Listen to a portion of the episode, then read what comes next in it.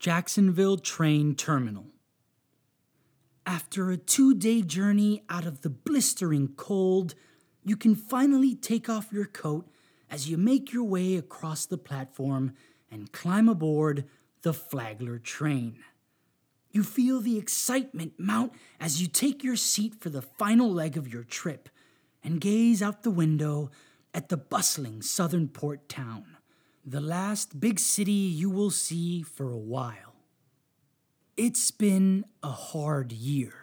Long hours at work to stay ahead of the competition and secure your small fortune. But you have done well. You can finally afford a break and the enjoyment of some of life's finer things.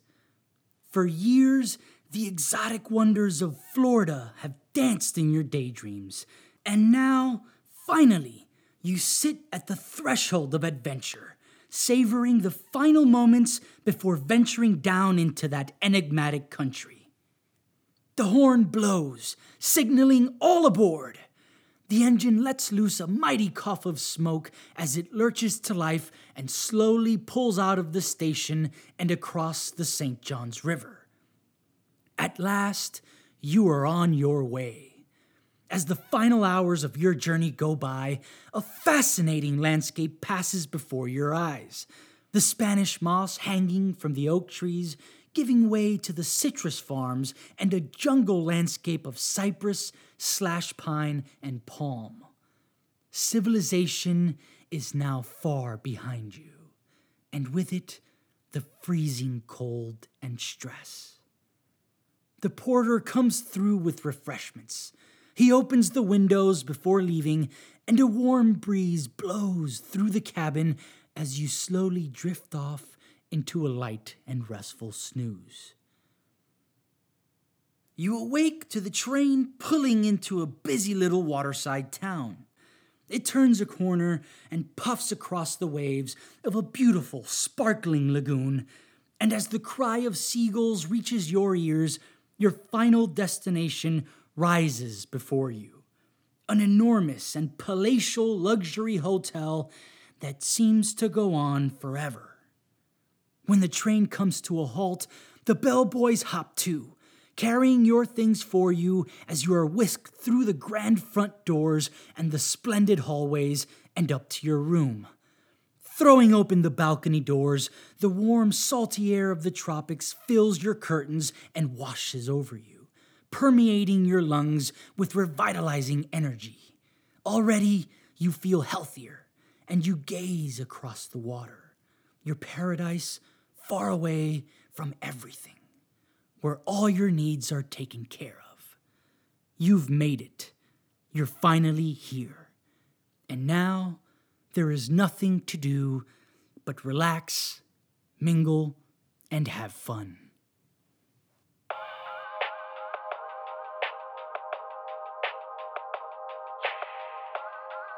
Welcome to the story of Miami.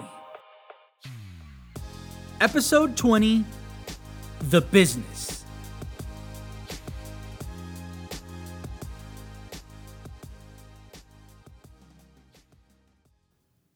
In 1878, as Standard Oil was rocketing into the history books and Flagler's pockets ballooned with money, his personal life took a grave turn when his wife Mary fell ill. As was becoming common medical advice, the doctor recommended a trip to the warmer air of Florida to recover. So that winter, Flagler took Mary down to Jacksonville, which at the time was the farthest southern extent of the train. It was a welcome escape from the cold, but two years later, Mary sadly passed away. In those two years, Flagler had fallen for Mary's caregiver, Ida Shourds, and he wasted no time in making her his second wife. They married in 1881, and for their honeymoon, Flagler took Ida back down to Florida. This time, they ventured a bit further, exploring the rustic seaside streets of St. Augustine. The ancient Spanish city thoroughly enchanted Flagler, and, ever the businessman, he began to recognize that Florida was brimming with untapped potential. The place was a gem, a wonderful escape, but somehow It had been left behind by the march of time.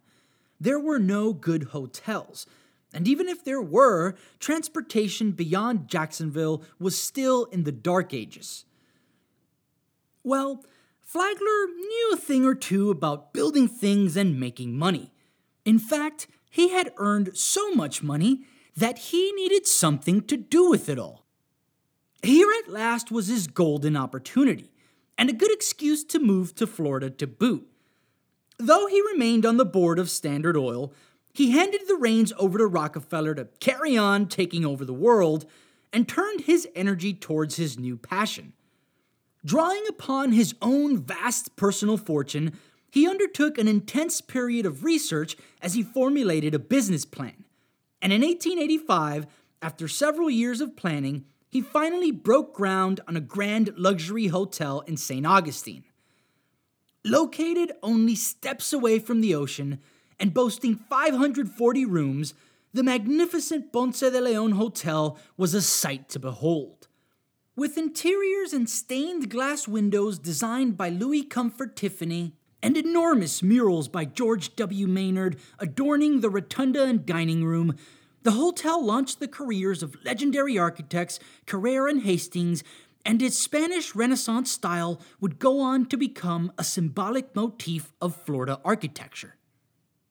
The building was also a technical marvel, one of the first in the world constructed out of poured concrete, and one of the first designed from the ground up for electricity powered by electric dynamos provided by Flagler's personal friend, Thomas Edison.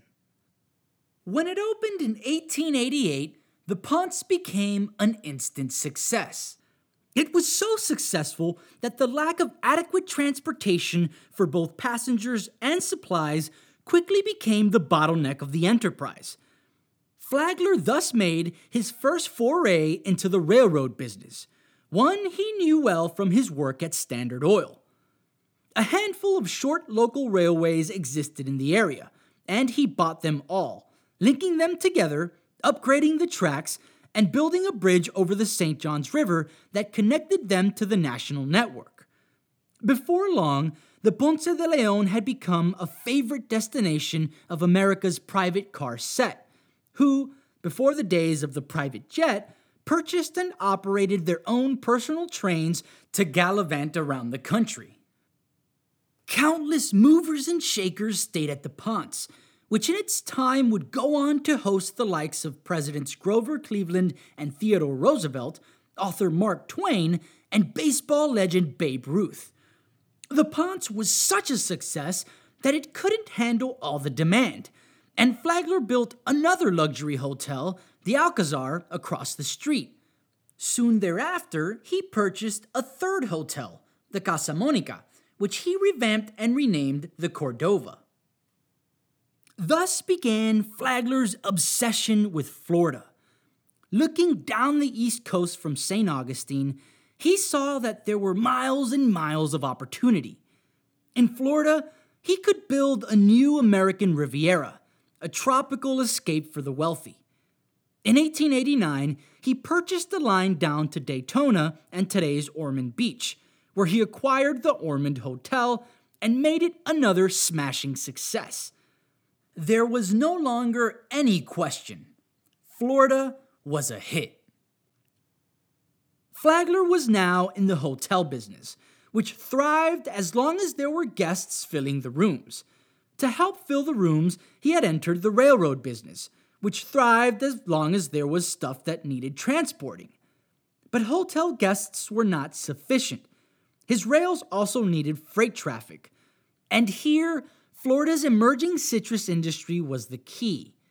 Oranges, lemons, limes, and so on, these delicious and exotic commodities were very hard to get in the US.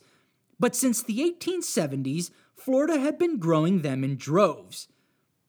The old Central Florida town of Orlando emerged as the economic hub of Florida citrus. Along the Atlantic coast, however, the industry remained hamstrung due to the poor transportation network. As Flagler's railroad connected each new destination, the national marketplace was suddenly thrown open to local farmers. His railroad helped boost the rapid growth of the citrus industry, and crucially, the citrus industry gave Flagler's Railroad its primary freight clientele. But as he looked down the coast, Flagler took pause. Yes, there were endless miles of pristine tropical waterfront with prime citrus lands behind them. But the path forward was not clear. For one thing, going further south would mean, for the first time, building brand new tracks of his own rather than purchasing existing lines. That would be risky and expensive and require entering a third business real estate development. But complicating matters further, Flagler was not alone in Florida.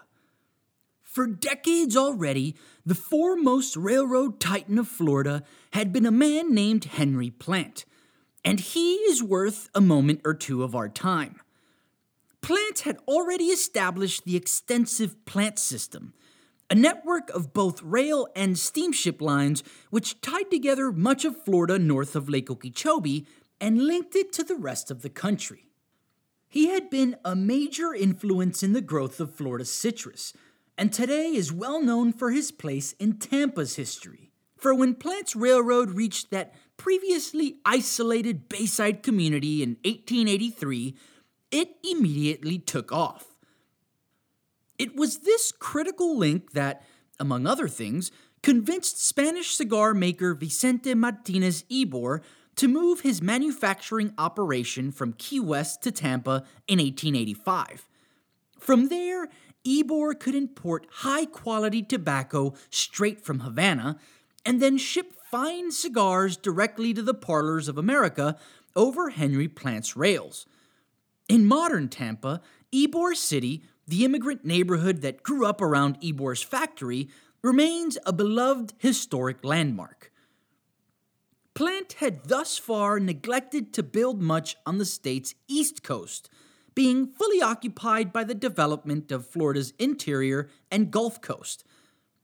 When the towering figure of Henry Flagler appeared in Florida, Plant suddenly found himself facing stiff competition. In 1891, motivated by this new rival's success in St. Augustine and Daytona, Plant completed the luxurious 511 room Tampa Bay Hotel, an enormous resort built in the Moorish Revival style and featuring, among other things, one of Florida's first ever elevators. Like the Ponce, it was a great success, and thereafter, as Flagler eyed the possibilities on the East Coast, Plant set his sights on the western shores, building his own chain of hotels. The two were soon locked in a rivalry that was often friendly, but at times became quite bitter. It was at this very moment, 1891, that Julia Tuttle made her bold move to Fort Dallas, betting everything she had that, at last, Miami's time was at hand. Perhaps if it hadn't been her, it would have been someone else. Perhaps with a pair of railroad millionaires battling each other for dominance of the peninsula, it was inevitable that even the most distant reaches of Florida were finally destined to gain that long sought after link to the world. But perhaps it is in that very inevitability that we find the genius of Julia Tuttle whose lifetime in the circles of America's wealthiest entrepreneurs had taught her that so much of success came down to being in the right place at the right time. Here at Miami, she had seen the writing on the wall and had positioned herself to capitalize. All that remained was to convince one of these men to bring their railroad all the way down here. Both were still hundreds of miles away and busy with more immediately profitable ventures. She began writing Flagler incessantly, imploring him to explore the idea, but he rebuffed her again and again, to the point where he considered her a nuisance. It would be years before he would be able to bring a railroad that far. And for what? What did Biscayne Bay have to offer that could not be found much closer at hand? So Tuttle turned to Plant, or rather, Plant's chief engineer, James Edmondson Ingraham, whose acquaintance she had made in the rarefied air of Cleveland dinner parties. She wrote to Ingraham, quote, Someday, someone will build a railroad to Miami, and when they do, I will be willing to divide my properties there and give one half to the company for a town site. Perhaps you will be that man. Stranger things have happened, Ingraham wrote back, and possibly someday I may hold you to that promise. Ingraham and Plant were at least curious enough to investigate the possibility. By this time, they had a line as far south as Punta Gorda, near Fort Myers on the west coast. In order to get to Miami, this line would have to cut clean across the Everglades. This was a tall order indeed. But there was a powerful incentive. The outstanding offer by the Internal Improvement Fund of Florida which stood ready to hand over millions of acres of this wetland to whoever could drain it. It was this, and not the possibilities of Biscayne Bay, that truly motivated Ingraham and Plant. But if they were successful, it would only make sense to activate the region with a railroad terminating at Miami. Thus, in 1892, Ingraham, on Plant's behalf, assembled a party of 22 men at Fort Myers and set out on foot to investigate. The historic Ingraham expedition through the Everglades was the most detailed and scientific study of the Everglades yet. Ingraham was no swaggering daredevil, he was a company man, investigating a business opportunity potentially worth many millions.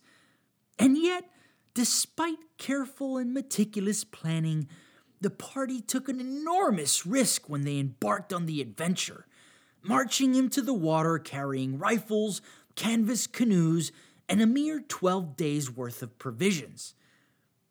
Ingraham's men took detailed daily notes of their observations, along with regular depth measurements of the swamp waters.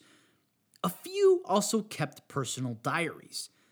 When riding in a canoe, one witty diarist explained, the hair should be carefully parted down the middle. Rings on the fingers should be divided so that an equal number and weight are on each hand, and there should be no more tacks in one shoe than in the other. By observing these precautions, I kept my balance and prevented the canoe from turning over. Their first hand accounts provide a hmm? marvelous glimpse into this mysterious world at the turn of the century. Canoeing, wading, and swimming from island to island through the snake and alligator infested waters, they chronicled encounters with friendly Seminoles, hunts for waterfowl, turtle, and wildcat to eat, and a slowly impending sense of doom as the wilderness closed in around them and they fell further and further behind schedule. At one point, the party became blocked by thick walls of sawgrass that forced them to backtrack and lose an entire day of progress. And when their supplies began to dwindle, they were forced to go on severe rations. Team members began falling ill, obliging the majority to stop completely, camping on a tiny island while a smaller detachment went ahead to locate the Miami River. Miraculously, the entire party endured, making it to the headwaters of the river after surviving for 21 days, nine days longer than planned. Wallace Moses, expedition secretary, described the moment of deliverance. Quote, At the rapids, the rock appeared prominently. Ingraham and Newman walked around the rapids through the pine timber and met the canoe with Billy and the canvas boat with Chase and myself, who, under the leadership of the Indian, shot the rapids, coming through without accident, though the trip was quite exciting. the rocks being very sharp and jagged and the current very swift.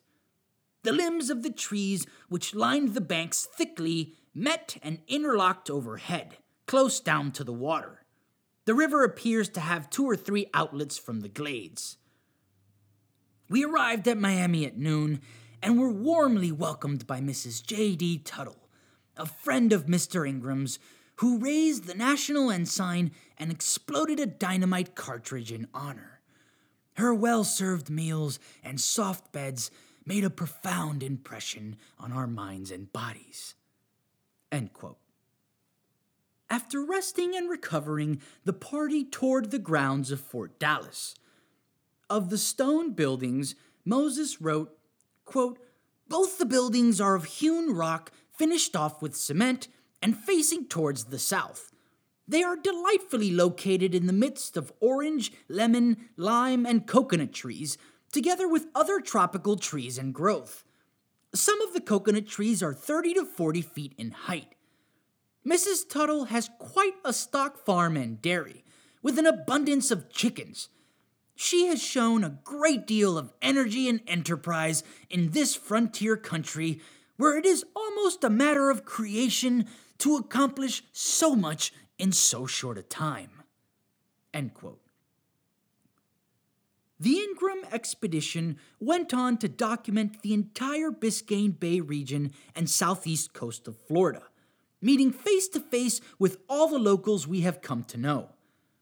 But in his final report, Ingraham was conclusive that a train through the Everglades was crazy talk, squashing any hope of a Miami extension of the plant system. But South Florida made a big impression on Ingraham, who at the same time confirmed that the best route to get there was undoubtedly down the East Coast when these reports reached Flagler, he saw that if he acted fast, he stood to own the entire East Coast, boxing out Plant completely.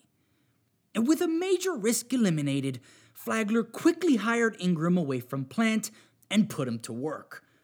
Plans got underway for a beeline of more than 100 miles down the coast to the pristine sandy island known as Palm Beach on the shores of Lake Worth. At the northernmost extremity of what was then still Dade County, the line would stop a mere 70 miles short of Miami. This left the problem of real estate, a business that is intimately intertwined with the history of America's railroads.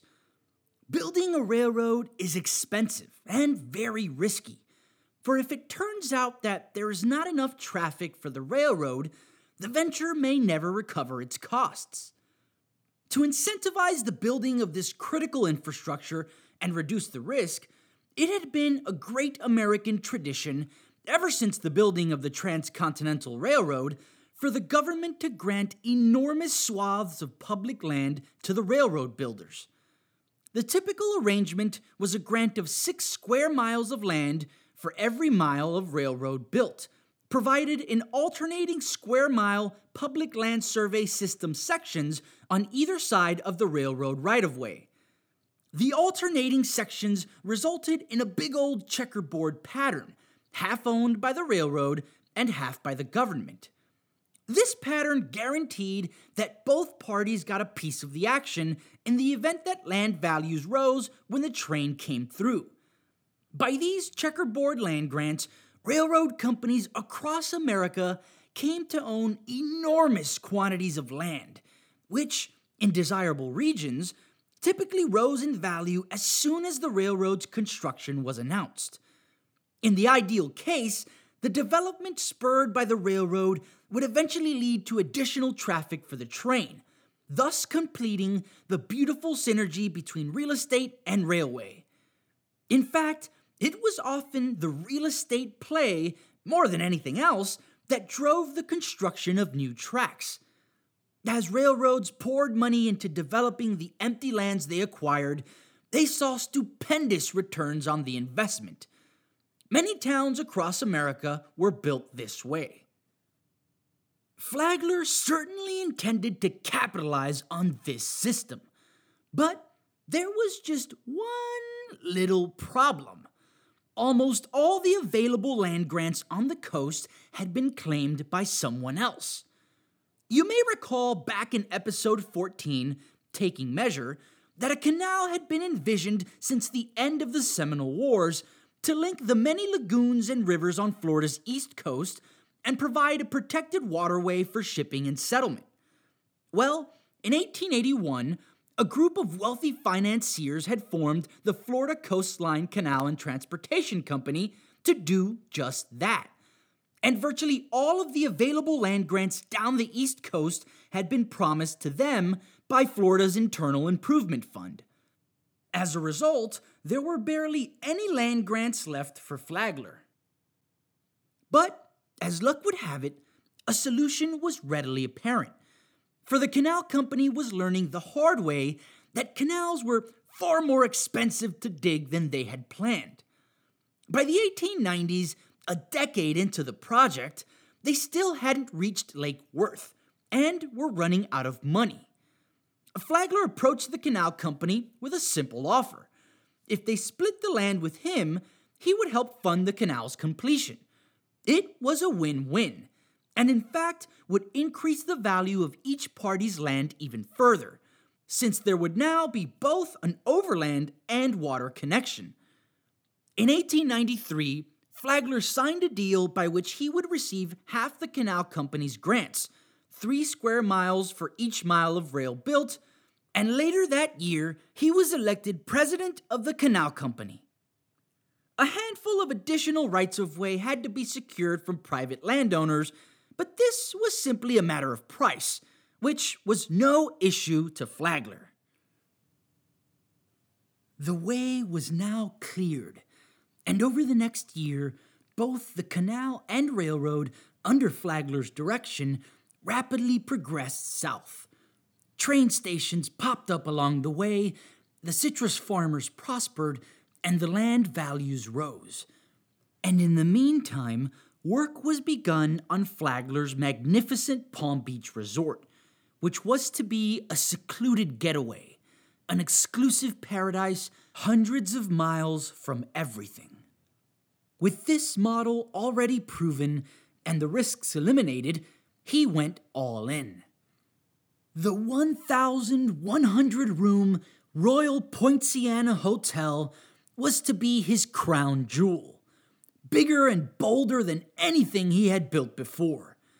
The gigantic edifice was completed in 1894, perfectly timed with the arrival of the railroad. Golf, tennis, swimming, fishing, boating, bathing, the Royal Poinciana had it all and it was another instant success for Flagler. Despite being absolutely enormous, in the coming years it needed multiple further expansions. At one point, it was the largest wooden structure on Earth. It was so large that bellhops rode through the halls on bicycles to deliver the mail. Two years later, to accommodate demands for rooms on the ocean side of the island, where guests could overlook the breaking waves, Flagler would build another huge hotel, a 538 room resort that came to be known simply as the Breakers. For the first time in its history, Dade County was the place to be. Employing upwards of 1,700 people at its height, the Royal Poinciana Hotel alone drew an enormous population to the otherwise barely inhabited wilderness. All of these people needed homes, and thus the business acumen of Flagler was apparent again, for of course he owned the real estate. Across the lagoon, on the western banks of Lake Worth, he had purchased the land from the local homesteaders, who for their part never had to work again. On this land, he had a town site surveyed and platted, and the parcels sold like hotcakes. On November 5th, 1894, 78 people met in the service town to incorporate Dade County's first ever municipality, the town of West Palm Beach. Flagler's first fortune was made in the oil fields of Pennsylvania and refineries of Cleveland. But his second fortune came from the tropical breeze and vast sandy beaches of Florida. With awe inspiring mastery, he had leveraged the synergy of tourism, transportation, fruit farming, and real estate. Each fed the others, and Flagler made money off of all of them. By now, he had hundreds of miles of railroad and hundreds of thousands of acres of prime, untapped Florida land, in whose promotion and development he was intensely engaged. With more than enough to keep him busy and fill his pockets, he was content to make Palm Beach the end of the line. Beyond there was nothing but the Everglades and a narrow rocky ridge of dry land with limited potential. Besieged daily by opportunists pitching him poorly thought out schemes, the petitions of Julia Tuttle made little impression on his mind. Things were now really turning a corner for Florida. People were making serious money in the state.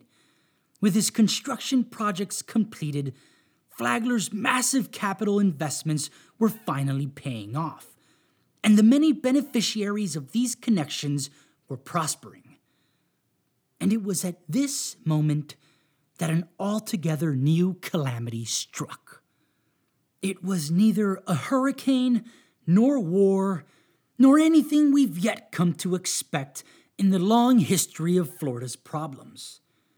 But all the same, it threatened to send the entire peninsula back to square one once more.